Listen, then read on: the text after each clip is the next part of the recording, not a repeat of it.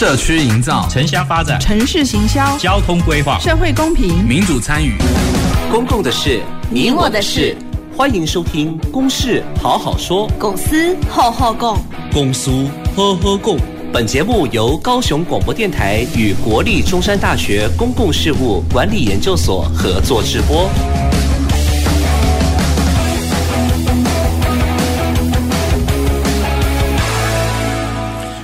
各位朋友，大家好，欢迎收听《公事好好说》，我是今天的节目主持人郭瑞坤。《公事好好说》是由国立中山大学公共事务管理研究所与高雄广播电台共同制播的节目。那我们每个礼拜一下午五点半到六点半，在这边跟你准时的讨论公共事务的议题。那我们今天要讨论的主题呢，是新媒体世代，人人都是直播主。新媒体到底是什么东西？新媒体可能就相对照于传统的媒体、旧的媒体。那传统的媒体呢？旧的媒体呢？当然都包括我们大家都知道的啦，广播啦、电视啦，或者是报纸、杂志，这些是属于传统的媒体。那新的媒体呢？当然最主要的就是我们有数位化的一个时代，特别是网际网络出现以后呢，那新媒体就出现了。那我相信呢，我们在进一步讨论这个题目之前呢，很多朋友也都看到，现在有很多所谓的。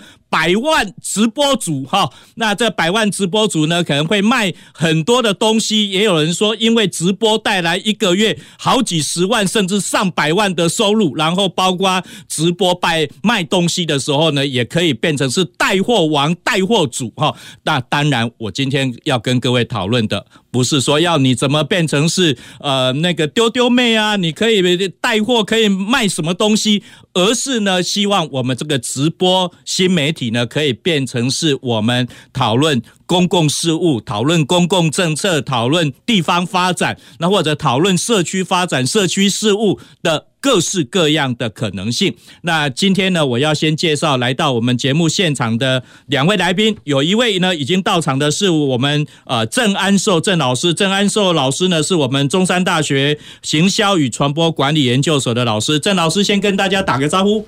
呃，主持人郭老师以及呃。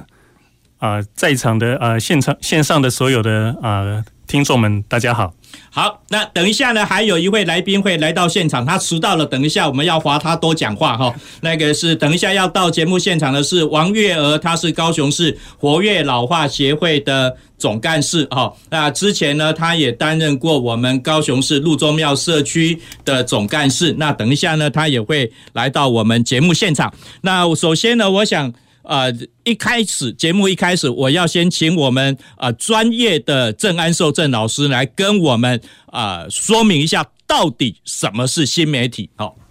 好，谢谢啊、主持人。我想啊、什么是新媒体？在刚刚啊我们主持人郭老师的这个开场，已经啊、界定的其实蛮清楚的啊。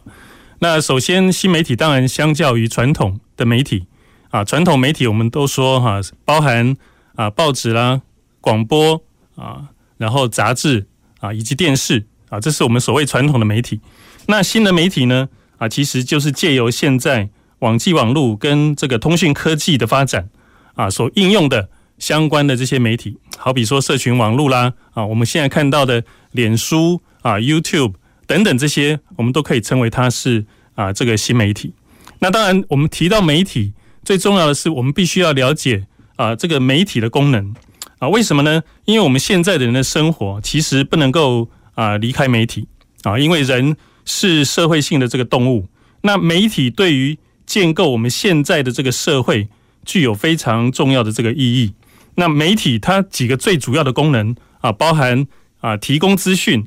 啊、教育文化啊、那个监督守望啊，以及这个休闲娱乐等等啊这些。啊，其实是媒体最主要的这个功能。那我们传统啊，都是从书籍、报纸啊、广播、杂志、电视等等的来源来被动接受资讯。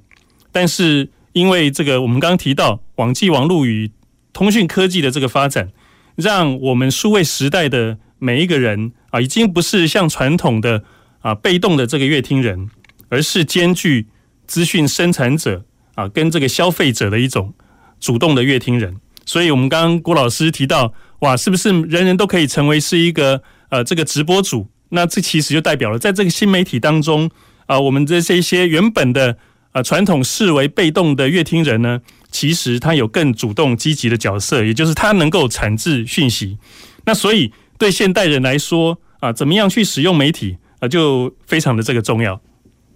好，谢谢郑老师哈。那刚刚郑老师也特别在补充了很多的一个讯息哈，包括。当然，我们现在讲说新媒体，当然就是相对照于所谓的旧媒体。那特别是在网际网络的一个时代来讲的话，有很多的可能性哈。我相信很多我们现场的听众朋友呢，都有到 YouTube 哈，或者是 FB 啦，甚至于 Line 啦，或者是包括你在开车的时候，诶，不能看电视，不，你可能会听 Podcast 哈。那这些呢，也多是各式各样媒体的一个呈现。那当然呢，有网际网络以后，那每个人。呢不只是呃讯息的接收者，你也可以是讯息的。参与者，你也可以是讯息的呃制造者的一个部分，可以变成是主动的一个部分，所以才会像我刚刚一开始也提到，诶，有些人呢可能透过网络直播，然后来啊、传递他的讯息，所以有有很多的粉丝，有很多的追随者啊，或者呢，他也透过这样的一个直播，或者是他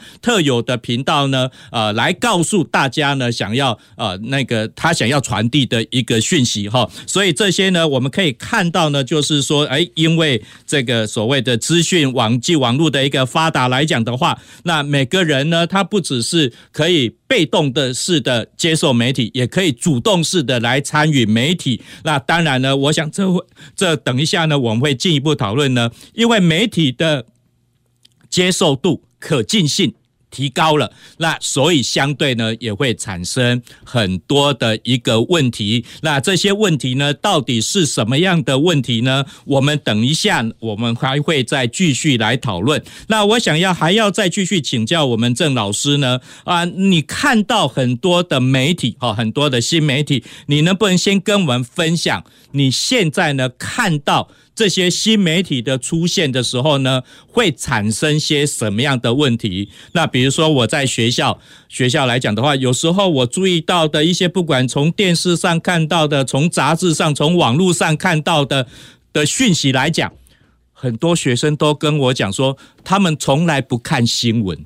好啊，不不看新闻，不接受新的讯息，但是他们还是有新的讯息，有一些是他们特别感兴趣、感兴趣的。呃，比如说，包括我们刚刚没有提到 TikTok，哈，TikTok 也是他们接触讯息的一种方式。但是呢，TikTok 的骗子呢，经常都是非常的短暂，有时候时间短暂，我们就没办法去。啊，了解到整个事情的全部的真相，有时候可能就切头切尾的没办法了解真相。能不能先请郑老师就跟我们再分享一下？呃，这媒体的大众化会产生什么样的一个问题？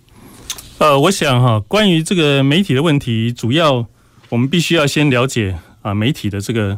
啊特性跟它的这个功能到底是什么啊？好比说，我们都知道啊，传统的这个报纸的媒体。啊，它的特性其实就是能够提供很多啊丰富的这个文字的这个资讯，但是呢，呃，关于比偏重这个影像的哈，这个我们现在看到的这些社群媒体啦、网络媒体啦，刚刚郭老师所提到的啊，这 TikTok、YouTube 等等的这些，其实它是主要是偏重在这个影像啊的这个提供，所以。啊、不同的这个媒体，它当然有不同的特性跟功能。那所以因着它不同的这个特性跟功能呢，所以它就会产生啊、它的本身的一个啊、限制跟它的这个问题。好比说啊、我们今天如果要讨论一个政策性的问题，那通常我们可能也许不会啊、就是。这个借由这个影像的方式来呈现，可能我们会希望有更多的这个文字啊，能够来呈现相关的内容。但是如果我们今天是一个即时的这个资讯啊，是一个有活动的这个内容的话，那当然我们透过影像的方式来呈现，那对于这个啊一般的这个观众，他能够接受的这个程度就比较高。好比说啊，这个前一阵子我们下大下这个大雨，那呃，如果我们能够透过即时的这个影像。啊，能够呈现这个淹水的这个状况，它事实上比用文字的方式来啊陈述，它的效果会会更好。那这个其实就是我们会根据不同的这个媒体啊它的这个特性，然后提供适合这个媒体的这个内容，所以我们才会看到说哦，不同的这个我们现在不同的这些年轻人，他们为什么会特别喜欢接受这个啊影像，或者是他们对于这个比较长的这个文字的这个接受度不高？那可能一方面啊是这跟这个啊这个阅听人本身的这个特质有关，另外一方面呢是跟这个媒体的这个特质相关的。好，那谢谢郑老师跟我们分享哈。的确，媒体的特性不同，还有他所要传播的讯息或诉说的内容不同哈。比如说，我们提到了刚刚提到说，比较传统的媒体，或者是我们要讨论一些比较深度呃广泛的一个问题的话呢，或许我们需要是透过文字。的传播才能够比较深度的去讨论，但是呢，相对有时候比较及时，你要让你有真实感的话，那影像呢，就是在新媒体里面呢一个非常重要的一个媒介。那所以呢，现在很多年轻人呢，他喜欢看影片，喜欢看看看图像的一个东西，比较不喜欢看文字的一个部分。好，好，那我想这些呢，我们等一下还要再进一步讨论哈。我们今天。除了有学术界的郑安寿老师呢，还有来自社区使用者的一个呃使用者的代表啊，我们邀请到的是王月娥哈，高雄市活跃老化协会的常务理事。那月娥，虽然你迟到了，还是要跟我们听众朋友打招呼。虽然听众朋友看不到你，但是我们都会给你谴责，你稍微迟到了几分钟。好的，郭老师你好，那个教授好。啊、呃，我是月儿，那个这个没办法，我接受那个郭老师的对我的惩罚哈。那在这边跟啊、呃、各位听众朋友呃道一声抱歉，对。好，那你从一个使用者的观点，从乐听人的观点，你看到新媒体跟传统的媒体有什么差别吗？嗯、呃，我觉得它有很大的不同，是说过去呃，因为过去的传统媒体它是比较大众化的，所以它。对于呃一般人来讲，它是信任度高的。可是呃新媒体它有一个很大的特色是，它非常的分众，而且它偏年轻化。我觉得这个部分是我们必须呃去呃认真的思考的。就是说，为什么现在大家都觉得说，哎，那个这个呃媒体的资讯认知作战这件事情很重要？就是大家开始他的那个阅听的习惯已经改变了。那现代化的这个媒体啊，我觉得它。呃，大家可能觉得它是小众，可是它却影响了很多啊、我们所谓的舆论的一个方向。对，好，那我想月娥刚刚也跟我们分享了，他从不同的观点来看，哈，旧的媒体。因为可能包括以前要设立电视台，要设立啊报纸哈，或设立广播电台呢，它的限制非常多啊。我们包括政府有很多的一个规范，但是呢，它因为少，所以它相对的它的阅听人会比较多。但是新的媒体呢，它要成立非常的容易，每一个人都可以是直播主，每个人都是可以呃 Podcast 的一个主讲者。那每个人也都可以在 FB 呢有他的一个粉砖的一个部分，然后 Line 里面也可以是有一个群组，可以号召很多的人。那他会比较朝向是年轻化，然后比如说是小众的部分。但是呢，这个小众可能也透过各式各样不同的连结，或者是呃各式各样不同的媒体的传播，它也可能会造成很大的响哈，呃，我相信很多人最近可能都会被问到哈，你还在用 FB 哦？啊，FB 是偶一上长辈在用的哈，那人家现在年轻人都用什么？都用 TikTok，都用 IG 哈的一个部分。哎，郑老师，真的有这样的趋势吗？F FB 跟真的是比较上了年纪的人在用的吗？然后年轻人都是用 IG 吗？我想这的确就就像这个刚刚郭老师讲的啊，其实这个就是啊消费者的特性了啊，消费者他就喜欢接受这个短影音的这个讯息，然后啊这个啊在这一他们这个世代的这个年轻人呢啊特别喜欢这种啊具有即时性的啊话题性的这样子的一些讯息的这个内容，那所以啊这个 F 啊这个 TikTok 啦啊或者是说 IG 呢，相较于啊这个。脸书啊，可能更能够符合这些年轻人的这样的一个需要，所以我们就可以看到这样子的一个趋势。好，那我想我知道月娥他们社区哦，在路宗庙社区呢，也曾经学习过新媒体，也学曾经用新媒体来推广所谓的地方的公共事务。能不能请月娥也跟我们分享一下你们社区到底是怎么做的？嗯、我们先讲一下，就是我们在一百一十，应该是一百一十一年吧，我们其实是结合了这个呃那个 FB。我们做了一个就是呃线上的 iVoting，但是在做 iVoting 之前，其实我们是运用了 FB 做了很多的，比如说地方公共事务的探讨，然后呃我们在这个 FB 上面，我们有一个叫做路中庙社区大小事的 FB，所以呃我们运用了这样的一个媒体，我们呃 include。呃，就是 recruit 很多的人进来，然后让他们在上面去讨论这个议题。那不可否认的，就是在上面讨论的人，他其实是偏年轻化的。所以我们其实后来有做了一些分析，就是他大概是十五到四十五岁，大概就占了全部人的二分之一。所以呃，我们后来就是呃，不得已，我们就是呃做了一个。调整就是说，我们还是希望让公共事务能够被大多数人所接受，所以超过四十五岁以上的，我们还是做实体的呃 voting。好，那但是我们觉得这个有一个非常有趣的现象，就是说 i-voting 呢。呃，虽然他是十八到四十五岁，但是还是有很多人会试着尝试。当你用一些呃吸引的手法，他们还是愿意去尝试呃在线上去做这件事情。所以我觉得这个对我们来讲是非常有意义的。对，好，那路宗庙社区呢，曾经运用 FB。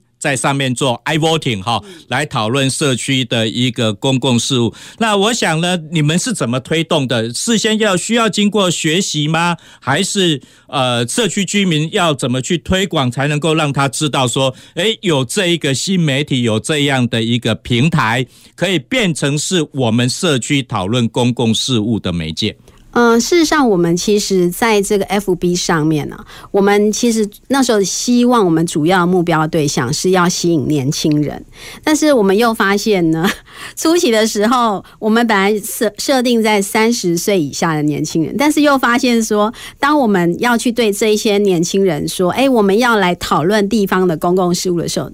他们是不是很 care 的？他们不是很接受，就是说我干嘛要花时间去做这件事？所以我慢慢把那个呃年龄层在扩大的时候，我们就发现说，呃，真的是像刚就是两位老师讲的，现在年轻人不太玩 FB 了，所以我们就是把年龄层扩大之后，其实这些人他们就会。嗯，年龄大一点的人就会进来，然后开始跟我们讨论。哎，路中庙到底现在的问题是什么？它附近有什么好吃的？然后我们开开始在讨论呃社区的公共议题的时候，我们到底要锁定在哪些重点去讨论？所以呃，当时我们在做 iVoting 之前，其实我们就做了一些在线上做了一些线上讨论会。那这个讨论会其实就是让大家对于公共事务提出他们自己的看法。不过提出来看法的大多数。都是年轻人，然后他们就觉得这件事情好像跟我没有太多的关系。但是我觉得这个至少是一个很重要的那个试金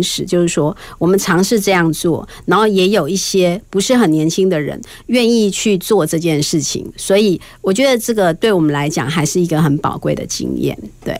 参与线上讨论会的是 Life 及时的播出吗？还是？只是有一定的期间，让大家抛出信讯息出来就好。就是呃，有 live 的播出，也有就是它就类似像讨论版。然后你们觉得这附近路中庙附近哪一个美食是最有特色的？那像这样子，我们是在直播之前先去做了这样的一个讨论，然后。就有很多年轻人就是对吃他们非常有兴趣，但是从吃这个议题转到社区的公共事务的时候，就是他的年龄层就开始就是往上飙升。对，好，所以刚刚我想月儿提醒我们的一件事情呢，就是到底什么事情是我感兴趣的，有兴趣的他才会参加，那不感兴趣的。不管你怎么宣传啊，你怎么去宣导，告诉大家有这样的一个活动，有这样的一个时段，那大家就是不上线，就不会去参与。好，那我想这边又回到郑老师这边哈。那社区居民学习了新媒体，哈，那比如说不管是 FB 啦，或者是 IG 啦，或者是 Podcast 的这些来讲，或者是包括影像的一个拍摄，我们刚刚特别强调说，在新媒体而言的话呢，影像是一个非常重要的媒介。但是呢，成立了呃那个学习了一些新媒体的一些方法啦、理论啦，甚至于学习一些实物以后。那每一个人就可以变成是直播主吗？呃，之前在 COVID-19 的时候，大家把口罩戴起来，包括我们现在广播广播间里面的话呢，呃，大家都看不到我，我要讲什么的就可以讲什么哈。啊，但是呢，假如是变成是影像，诶，现在已经是 COVID-19，呃，那个疫情已经减缓和缓了，那大家也都不习惯再继续戴口罩了。那所以，所以会有怎么样的影响呢？郑老师跟我们分享一下。呃，我想这个是蛮好的一个问题哈。就就如同刚刚那个月儿理事理事啊理事长所说的哈，这个你其实必须要看他的这个这个对象是谁啊。就是说，你说直播哈，直播当然我们学习新媒体之后，理论上每个人都可以成为是直播主啊。但是看起来好像容易，但是呢，啊，但是实际上哈。未必每个人都能够成为是一个吸引人，而且是一个啊、这个适当的或者说成功的这个直播主，因为你要去传播这样子一个内容啊，它它必须是及时的哈送到这个你的这个观众或者是听众的这个眼前，所以在过程当中一旦发生错误啦，你几乎没有时间能够来弥弥补，而且你必须要有一个非常好的一个呃临场的这个反应啊，所以你的内容也必须要能够吸引人。那所以实实际上你要进行直播，你要准备的这个工作呢，功夫呢，不见得比啊我们说录制一个影片还来得容易啊。特别像刚刚月的理事长说，你还要事先去了解说这些人喜欢什么样的内容，然后到底喜欢吃什么样子的东西。所以我觉得第一个非常重要就是说，我们必须了解这个直播它的这个特性在于它的这个即时话题，还有刚刚啊理事长提到的这个分众化啊，还有就是即时互动。就我们怎么样运用这样子的一个媒体工具，能够啊，能够针对这个对的这个对象啊，好比说，你知道你的对象是谁，他到底是年轻人，还是他是啊，就是对这个社社区议题有关心的这个人，你必须要能够知道你的对象是谁，然后再来就是你在做这样子的直播之前，你必须要先。能够宣传邀请他，不然的话，你做这个直播，也许啊，可能没有没有多少人上线能够参与你这个直播。然后再来就是你的这个时机，因为它是即时性的，你的这个时间呢，是不是你你的这个目标的这一群对象，他能够上线跟你互动的这个时间，我觉得这个非常重要。然后再来就是在这个过程当中，你怎么样去创造啊这个参与跟互动啊？你的这个议题是不是他们所兴？这个有兴趣的，你怎么在这个过程当中让他们能够啊，都得到他们能够这个知道的这样子的一个讯息等等？我觉得这些哈，这些其实都会影响到你的这个直播的这个成果。那当然最重要的就是说，呃，你在整个做这个影片直播的这个过程当中，你很重要的就是你还是仍然必须要有这个企划的能力。啊，就是说你的企划，就是说我必须知道我的目标对象是谁，我要达到什么样子的目的，我要宣传什么样子的这个讯息，然后我希望得到什么样子的结果啊，这个其实就是企划的能力。那再当然就是还有表达跟沟通的能力，然后在这个错误过程当中学习的能力，我觉得这个其实都是啊非常重要的。透过这个经验能够来学习。好，谢谢郑老师哈。我我想刚刚郑老师提出一个非常重要的事情哈，不是你的 face。长得好看，哈，颜值比较高，那就可以成为直播主嘞，哈。那我们还是要呢，要了解你的受众，你要讨论的议题啊，到底是谁要来听这样的一个讨论，或者是谁要来听你讨论的一个内容？那所以刚刚郑老师呢特别提到哈，要成为直播主，你还要有企划的能力，了解到底是什么样的问题，谁要来听，用怎么样的方式，包括怎么样的时间传播出去，那才能够呢，呃，可以达到我们说要成为直播主，或者是宣导我要宣扬的理念，或者是要讨论的公共议题呢，才有这样的可能性。那刚刚郑老师做了这样开始，月儿你们都有做到吗？还是你们在推的过程又遇到什么样的困难？我们很努力做，但是其实刚刚呃郑老师他提到了一个，就是说直播其实不是我们想象中那么简单。我们其实，在一百一十年的时候，那时候就小小，因为那时候训练了一批社区记者，所以我们当时就觉得说，哎，既然这区这一批社区记者他们可以去做出一分多钟的新闻，基本上他们应该就有这样能力。后来。我们就想说，那就来做一个直播吧。就那个过程搞得我们非常的不晓得该怎么结束，就是因为，因为第一个，它主题出不来。就是呃，要带领这个讨论的人，主题出不来，所以其实呃，在一百一十年的时候，这样的直播经验让我们觉得很受伤。所以我们在一百一十一年，真的就像郑老师说的，我们深刻的体会到说，直播不是一般人想象那么容易。其实它的策划跟这个先前的预备的这个准备工作，其实跟呃录制一个节目，甚至比录制节目还要在。呃，更辛苦，所以我们在一百一十一年的时候，我们就真的很认真去做这件事情。我们把它当成我们就是要做一个嗯、呃、三分钟、五分钟的现场的节目这样。所以我们帮我们那时候做的事情是，呃，去采访就是当地的店家。所以呃，在这个之前，我们必须要跟店家不停的沟通，而且必须要。Rehearsal 很多次，要排演很多次，才能够让整个直播的效果比较好。对对对，好，老实说哈，我非常羡慕晚上八点以后哈，我们电视台的那些名嘴哈，我觉得他们很厉害呢。什么事情上至天文，下至地理哈，国内的事情、国国际的事情，呃，政治的问题、影视圈的问题、各式各样的问题都可以讨论。但是相对的，因为它是电视台，所以它会有一个非常呃那个坚强的制作的一个团队。然后每一个名嘴呢，你看他手上呢也有一大堆的资料，或者是用电脑，或者是用平板，他也都要及时的去取得一些相关的一个讯息哈。所以好像我们在看人家当直播主，然后再录一个 podcast，或者是录一个呃那个影片，然后在 FB 里面呢播放，哇，觉得。诶，这个不难嘛，好像每个人都可以来做啊。然后有时候呢，你也希望说，我用这样的方式来、来、来、来，把我的诉求、我的理想来跟大家来呃那个传递。但是呢，你这样传递出去，到底有没有你的受众？有没有人会来听你的话？那我想呢，这些都是我们值得来讨论的哈。那我这边呢，我当然也运用新媒体，也运用那个新的科技呢，去找到一些的一个资料，我也跟大家来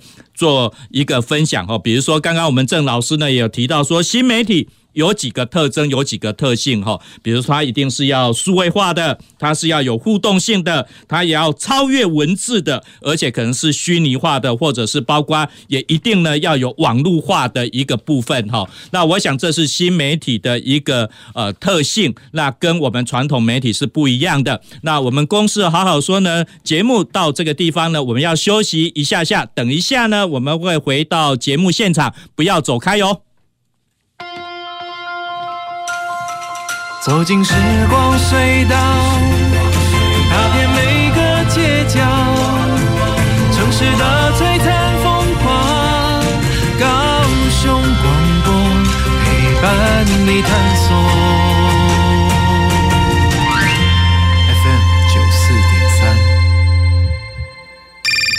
喂，诶，等等诶，阮家下口有一个玉树屋咧卖呢，迄地点袂歹哦，咱找几个人头，各买十斤，到时阵加价甲卖掉，还佫赚一条大条的啦。不会使啦，即马政府关最严的，红茶店罚就重的啦。平均地权条例修法通过，自行以他人名义或集结多数人连续买入不动产，明显影响市场秩序，最重可罚五千万元哦。以上广告由高雄市政府地政局提供。大家好，我是内政部移民署组长黄玲玉。政府为了解新住民在台生活相关需求，作为推动各项服务措施之参考，将于今年六月到十月间进行新住民生活需求调查，由佩戴识别证的访员进行访问。如有疑问，请洽询零二二三三一五一三三分机六零一到六零四。以上广告由内政部移民署提供。大家好，我是施文斌。防御驾驶就是除了自己遵守交通规则外，也要防范他人因疏忽或故意违规而发生交通事故。请大家时时保持防御驾驶，不论是开车还是骑车，都是最帅气的驾驶哦。欢迎继续收听最关心你的电台 FM 九四点三 AM 一零八九高雄广播电台，随时陪伴着你，你最好的默契，空中串联一起，分享点点滴滴。九四三，九四三，九四三。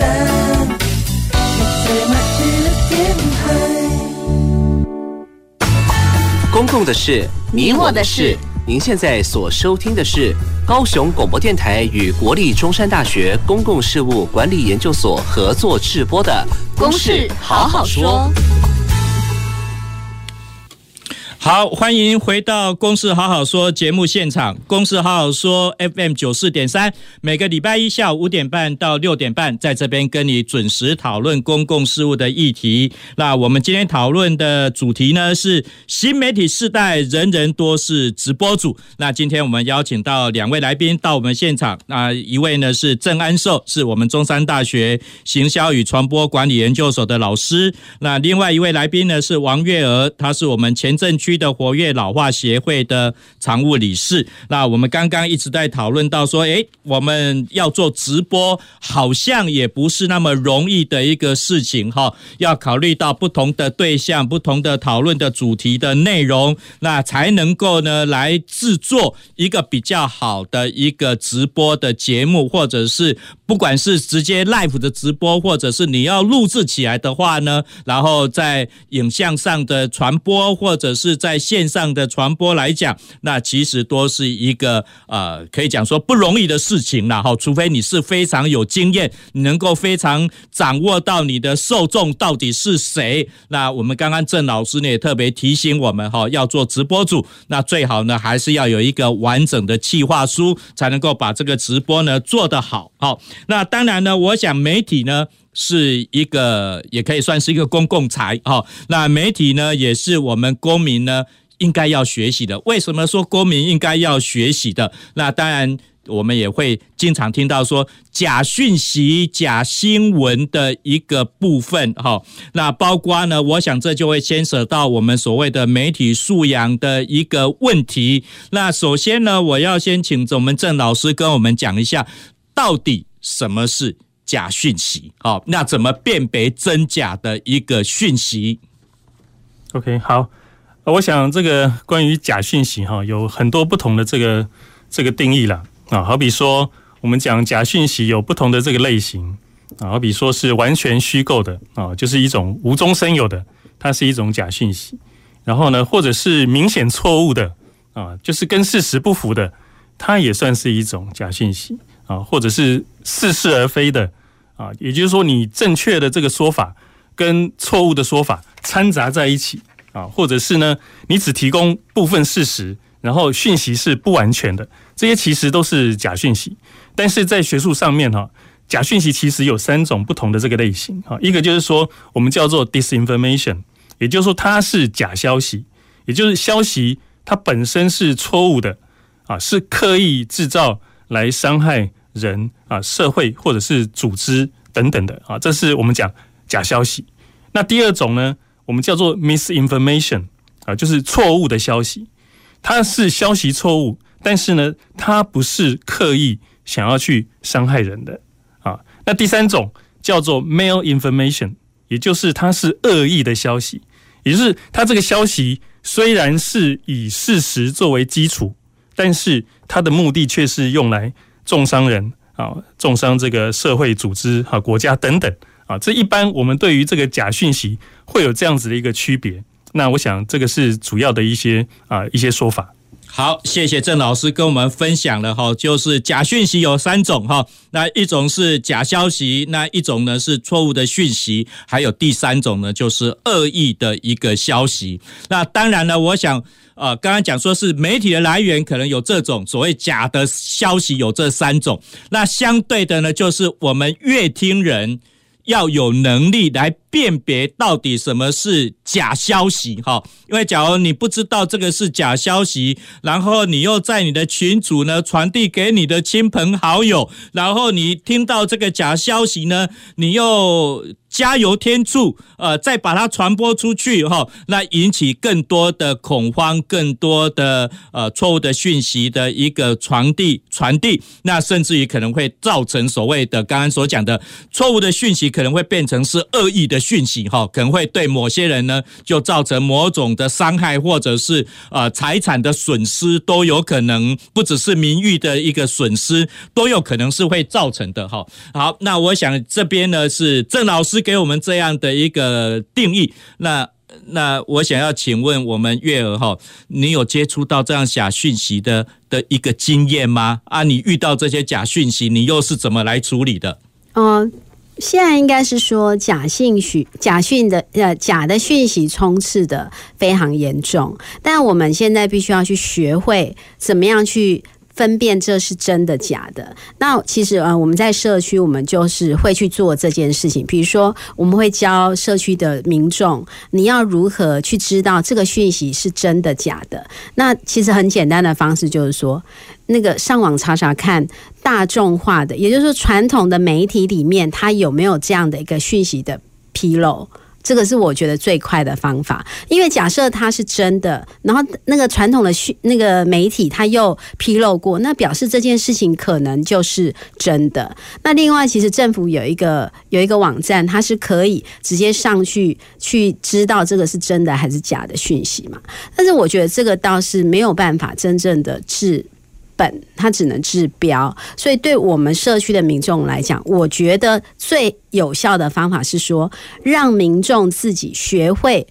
知道说，哦，原来媒体讯息是这么容易去制作出来的。所以，如果他们有制作媒体的能力，我觉得他们就会知道怎么去分辨，他们就会比较有能力知道如何去分辨这个讯息是真的假的。我这是我。就是个人在这个部分的看法，这样。好，月儿告诉我们说，要每个人只要学会说媒体是怎么制作的。你就可能可以了解说，到底什么是真的，什么是假的。我想呢相信很多朋友可能不管是在 Line 啦，或者在 FB 啦，甚至于在电视上广告，有时候都会看到哈，某某老师告诉你名牌哈，让你一千块变成是十万块哈，那一万块变成是一亿元哈，那我好像很多都是有关这种理财的消息，或者是什么，诶，这个吃了你的身体会强壮，那跟那。个那个卡塔乌美弯马尼亚变成是可以弯哈，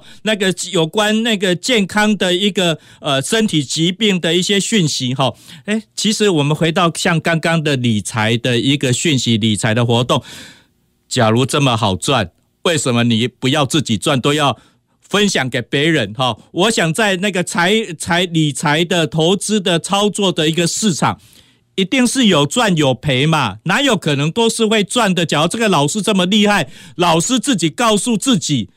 该怎么去投资，或者是他的呃。最至亲的好友去投资就好了，为什么要告诉给大家？哦，我想这有时候呢，就是大家很简单的一个事实的判断啊，或者有些呢，可能是怎样被 P 图哈，用了一些名人的影像。哇，刚刚我们提到说，现在大家都喜欢看影像嘛，看图像的一个部分，所以可能会被 P 图，然后呢，就说，哎，某某这里财经大师告诉你哪几张。哎，股票会有什么样的一个好讯息出来？要提早进场哈啊，或者是什么样的一个生物科技的一个药，呃，最近要经过什么 FDA 认证了，那可能即将上市。哇，这只这只股票大概要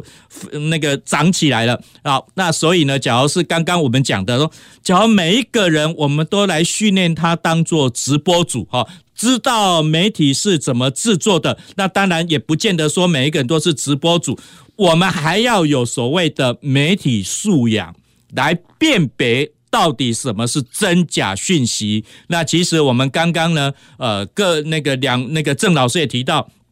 现在。有可以去做一些媒体的查证哦，我相信呃，假如很多朋友呢都用 Line 哦，那 Line 上面呢也有一个官方的的网官方的群组哈，就是那个讯息查证的一个群组。那有些朋友呢也可能会把什么美玉仪哈、美玉仪哈、美玉仪呢呃拉进你的群组，然后有一些错误的讯息出来的时候呢，美玉仪就会提醒这是假消息哈。那我想呢。呃，我要请郑老师呢，告诉我们哈，要怎么样来培养呃民众的媒体素养？那当然呢，我想就是说，先告诉我们要怎么去查证真假讯息。OK，好，我觉得刚刚呃这个主持人跟啊、呃、这个月娥理事长的这个讨论都非常好啊，特别是我们讲这个分辨啊，如何去分辨这个媒体的讯息，知道它的这个层次内容，其实就是刚刚啊郭老师所说的这个媒体素养。啊，所以媒体素养非常重要。那怎么样去辨别这个假讯息呢？我觉得除了要知道哈这个媒体它是怎么产制的之外，然后还有就是你必须要知道说，其实这些讯息都被置入特定的一些啊价值跟观点啊，它其实是透过新闻媒体的这个框架所产生的，它可能有它的这个背后的这个广告行销的这样子的一个目的跟意义。那怎么样去判断呢？实际上。啊，我觉得我们必须要有一个非常啊这个强的，就是说这个意识感啊，就是说我们必须要有一个意识，要有一个 awareness，知道说我们这些讯息其实都可能是会被操弄的啊，就是说我们知道说这些啊这些讯息呢，其实都可能啊背后有它的这个特定的这样子的一个意义跟目的的。当你有这样子的一个啊意识感之后呢，你才能够啊去自我的去审视你的这个。媒体的使用习惯到底是什么啊？你会不会常常可能都是从某一个固定的一个啊来源啊接收这个讯息呢？啊，你是不是通常只接收这个某一个啊这个我们讲某一个观点的这样子一个讯息呢？啊，反而不会去啊对从其他的这个观点有其他的这样子的批判性的这个思考？我觉得这其实是呃非常重要的啊，就是说我们在判断。怎么样判断假讯息？除了我们去看它的这个讯息的这个产生的过程，然后再来就是说，我们必须要有一个非常强烈的这个自我的意识感啊，知道说啊，这个讯息可能背后都可能是被操弄的，是这样。好，那郑老师提我们要有一个自我的一个意识啦，哈。那当然最重要的就是就是像怎么样，要有思辨的能力。哈，你看到这一则新闻，你可以先去怀疑它。到底是真是假？然后这个媒体呢，到底是谁提供的？好，那假如说有时候我们都会讲说官方的说法，哈，那当然官方的说法某种程度呢，它有一定的正确性。但是呢，假如是官方的说法，它有可能是怎样？它的讯息来源是不正确的，哈，或者是提供者呢没有提供足够的讯息。那当然，假如是政府官方呢，它有时候因为讯息的来源是错误的。那他可能就会发布错误的讯息，所以呢，我们对很多的媒体的来源，呃，我们看到一则讯息呢，我们要有思辨的能力，了解到有些媒体呢，或许是有它的一个立场，哈，比较偏向我们不要说是蓝的或绿的，或者是白的，哈，呃，从政治的光谱来上来上来看，它当然是会有一定的一个媒体的一个光谱的一个部分，那当然呢，呃。它就会相对有不同的呃价值观的一个部分哈，那所以呢，我想刚刚我们提到说媒体素养，那这是一个最基本的，就是辨别媒体。那我想要还要再请问月娥哈，你们在社区怎么去推动媒体素养？哦，我就是怎么让社区的人知道说。这是假药，这是假投资的讯息。然后这个这个这个谁在 FB 里面，或者是谁在 IG 里面里面呢？或电视新闻上，或者是那个那个谈话性节目、广播节目，有哪些事情呢？是是错误的？哈，那个那个像以前我们在经常跑社区的时候，哈，那个有的社区的欧一上欧巴上，哈，他的床底下。一大堆的洗衣粉、洗衣精。好啊，除了洗衣粉、洗衣精呢，因为这个是什么免费的啊？重要的是什么？他买了一大堆的药啊，这些药怎么来的？听广播买的，或者是看电视买的，或者是到社区活动中心、到庙口去听人的卖药啊，然后用这样来买的，就一大堆的药啊。结果这些药他可能都吃不到，或许是他吃了。啊，但是反而是让他的身体变更差了，哈啊！但是呢，他的床底下摆了一大堆的免费的洗碗精、洗衣粉的一个部分。月儿在你们社区有这种情形吗？嗯、有那些那个真的在我们高雄市区或许比较少这种那个在在庙堂哈，在社区活动中心卖药的啦哈啊！但是我相信你可能也听到说，有些我们社区的朋友呢受骗了的一个。嗯，我觉得这个这个案例应该非常多，但是他们可能不是拥有很多的洗衣粉，而是拥有很多的药。而这个这些药，它可能没有经过一个正常的程序来的。那但是他们就是会听啊、比如说广播啊，或者是听呃比较小众的媒体、社交媒体，他们去得到这样的讯息。所以其实呃，在我们来看媒体素养这件事情，其实不是我今天。呃，一年的时间，我办几场的讲座就可以解决的，因为它是一个素养，就代表它是一个文化的问题。所以，呃，对我们来讲，我们就是在社区不停的去办理，呃，就是讲座。好，这是一个我们最最好的方式。那假设我们觉得说，诶，他们呃经常去听信呃不恰当的这个媒体来呃选择买药，那我们就给他所谓的用药安全。的这样的讲座，那假设他们常常呃转转分享很多就是同一个网站来的讯息，他们就非常信任那个网站。那这时候我们就会把这个网站的讯息拿来去跟呃就是正常的一个比较受信任的媒体的新闻来去做。呃，分析比较，那我觉得这个东西是我们必须要长时间的做，而且我觉得现在因为科技的进步，有的时候哈，你一定要教他们这个图是 P 出来的。要不然他们会真的会相信这件事情，这是有图为证的。但是有一些是他就是没有图，他就给你说，哎，某某某医师这样说，所以那个医生名字可很大，那那又会造成他们不断的去分享，一直要到这个医生可能自己出来讲说，我从来没有这样说过，他们才愿意相信这件事情。所以我觉得媒体素养这件事情，它其实不是短时间可以做，但我们能做的是说。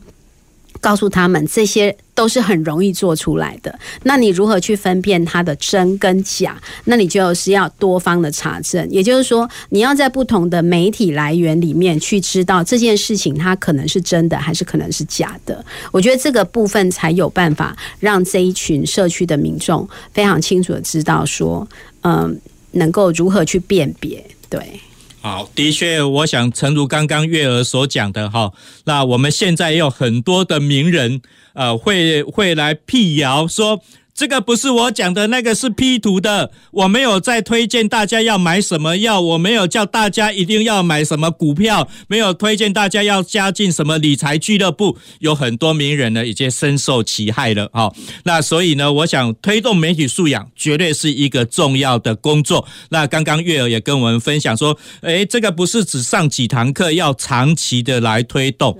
郑老师，你要怎么来长期的推动媒体素养？那不只是在我们学校的课程里面上课告诉学生哈，啊，其实影响最大的其实还是一般的民众、一般的老百姓。你觉得在学校推动，那可能是课程的一部分，但是呢，对我们广大的乐听人啊，一般的民众，你要怎么来推动媒体素养？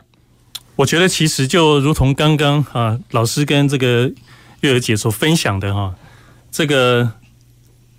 具备这个批判思考的能力哈，其实是让我们可以有免疫力啊啊！对，那很难啊，很难。就是说，我们必须要教育一般的民众，就是我们必须要先怀疑，然后呢查询，然后才能够进行明辨啊。我们看到一件事情，看到它啊非常的耸动，然后非常的这个吸引人，那你可能要先怀疑啊，然后再来呢，你要去查询，你要去查是不是真的啊？这个人这样子讲，或者是这个啊药是不是真的这么有效啊？然后再来，最后就是要去能够去分辨嘛。我我觉得说这个其实是。最基本的，我们应该要去做的啊，除了在我们说这个学校的这个媒体素养的这个教育之外，对于一般民众来讲，其实就是要告诉他们啊，要怎么样去怀疑，要怎么样去啊这个分辨啊，要怎么样去查询啊。其实我可以引用那个，就是现在啊这个公共啊电视台的这个董事长啊，也其实也是这个台湾事实查核基金教育基金会董事长胡元辉老师啊所说的这个五字的口诀啊，跟所有的这个听众来分享啊。就是说，我们必须要能够忍，然后想、查、问、搓啊，就是忍、想、查、问、搓这个五字诀。所谓的忍呢，啊，就是忍住不去分享啊。当你发现这个这个讯息可能有问题的时候，你接收到什么样的讯息的时候，你可能必须要先忍，然后呢想，就想想说这个地方什么地方奇怪啊，想想什么地方奇怪，然后查呢是查询哪里有疑虑。啊，什么地方有疑虑，然后再来问，就是能够问专家来进行判断，最后呢，能够协助来戳破这些假的这个讯息。我想这五个啊，这个五字的口诀呢，其实可以帮助我们一般民众哦，就如同我们在讲说湿搓冲捧擦这样子啊，这样子的这个非常容易记的这样子的一个口诀，帮助我们啊能够。在这个媒体素养上面，哈，在不传递，然后去分辨这个假讯息的这件事情上面，能够有一些帮助。哇，好厉害的五字口诀哈！人、想、查、问、搓。忍一忍哈，不要马上就把这个讯息传递给别人哈，然后去想一想这个事情，听到这个讯息到底正不正确，然后也要去查一查到底它的正确性与与否，然后或许再问一下专家学者，或者是你包括你问公部门也好，比如看这个讯息是是跟哪个单位有关系的，你去查核一下，去问一下，然后呢，戳破这样的。呃，假讯息的一个部分哦，人、想、查、问、错，那我想这是一个非常重要的一个口诀，那也提供给我们呃收音机前面的朋友呢去想一想，因为现在真的是。假讯息实在是太多的，用各式各样的方式啊传递给你，好，所以我们经常也会在媒体上看到有很多被受骗的一个呃民众呢，然后警察要来协助啦，或者是阻止啦，那我想这都很多都是事后的一个呃防止的一个工作。那假如可以事先预防呢？透过刚刚所讲的五字口诀哈，人、想、查、问、戳，那我想可以避免很多呃错误的事情，然后那个那个那个那个呃那个那个受骗的情形呢就会发生了哈。那我想呢，那个那个月儿，你们要在社区推动这这个所谓五字诀，好不好推？需要什么样的协助？嗯、我我觉得是这样，就是说。嗯，刚刚可能那个教授讲的非常好，就是他引用这个公司董事长他的五字诀。但是我们其实私底下我们静心来看，你你知道，就是当我的讯息分享不过就是一个手指头的时间，那你如何去用一根手指头的时间跟这五个字它所代表的那个意义去比较？我觉得这个是非常非常困难的。所以我个人倒是觉得说，呃，对于呃，目前还在学校体制下，学校必须，而且还有那个责任去训练我们现在既有的年轻人跟呃小孩，他们具备这样的媒体素养。但是对于已经成年，或者是我觉得最严重的是四五十岁以上的这一群中中高龄的人，那他们其实很容易。呃，受到偏颇的资讯的影响，所以我觉得这件事情我们必须要长期来看待，而且不能因为说啊，他们就老了，所以就这样吧。但我觉得反而要花更多的心力在这一群人身上，所以我我个人觉得社区教育是。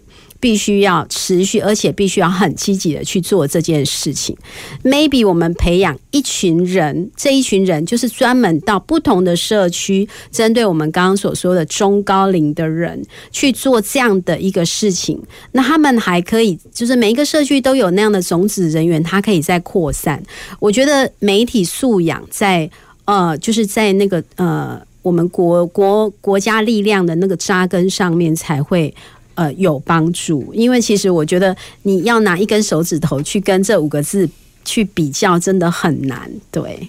好，的确我们在各式各样的媒体啊、在使用的时候分享。或者是把它分享到群组，哇，这个扩散性的确是非常的高哈。我我想也提一个，以前我在协助政府推动一个政策的时候，当然我觉得说政策一定是有好有坏，有一些有一些思考不周到的一个地方，但是只要还没立法之前呢，一定都有很多可以调整修正的一个空间。即使是立法以后呢，还是可以再做一些滚动式的一个修正哦。那我记得大概在二零零九年的时候，那时候呢，行政院在推动一个农村再生条例。那当然，这个农村再生条例当然有好有坏啊，当然也有一些所谓反农村再生的人，然后他们就想说，哎，这个农村再生吼。叫做农村往生条例，哈，再生变成是往生条例，本来是希望促进农村的整体的发展，解决农村的问题，结果农村再生呢被污名化叫农村往生条例，然后呢再进一步讲说，诶，农村再生条例就是要消灭农村，消灭农民，消灭农业，哇，在网络上就要有这样的一个那个那个反农再的。群体，然后，假如我相信很多人，假如你看到这样的联署，说，诶，这个立法是要消灭农村、消灭农民、消灭农业，你会不会联署啊？有些热血的青年可能就马上联署了。但是我们退一步来想，哪有一个政府会这么笨？好，特别是我们现在的农委会，说一个农委会会拟定一个法令，要来消灭农村、消灭农民、消灭农业。啊，这样也不要农委会，也不要农业部了嘛，啊，所以我想就是民众呢，你要有能力来辨别这个讯息到底是正确与否，哈。那当然，我想刚刚就讲，立法前、立法后，一定都还是可以有努力的一个空间。所以刚刚月娥也跟我们讲到了一件事情，哈，呃，这个媒体素养的培训是要长期的，那可能呢也需要说有没有一些种子来。来来训练哈，让更多的社区的人来可以告诉我们很多的朋友，社区的老百姓可以讲说，哎，怎么来辨别这个媒体的真假讯息的一个部分？哎，郑老师，这个好像可以变成是你的大学社会责任之一哈，可以透过这样媒体素养的一个推广。来做这样的一个工作。好，那我们今天非常高兴的邀请到月儿还有郑安寿郑老师来跟我们讨论，就媒体的新媒体的世代，人人都是直播主。那我们公事好好说的节目呢，啊，到这个地方已经告一个段落。欢迎各位听众朋友，每个礼拜一下午五点半到六点半准时收听公事好好说。我们下个礼拜一再见。公事好好说节目由高雄广播电台与国立中山大学公共事务管理研究所合作制播，每周一下午五点三十分进行到六点三十分。谢谢您的收听。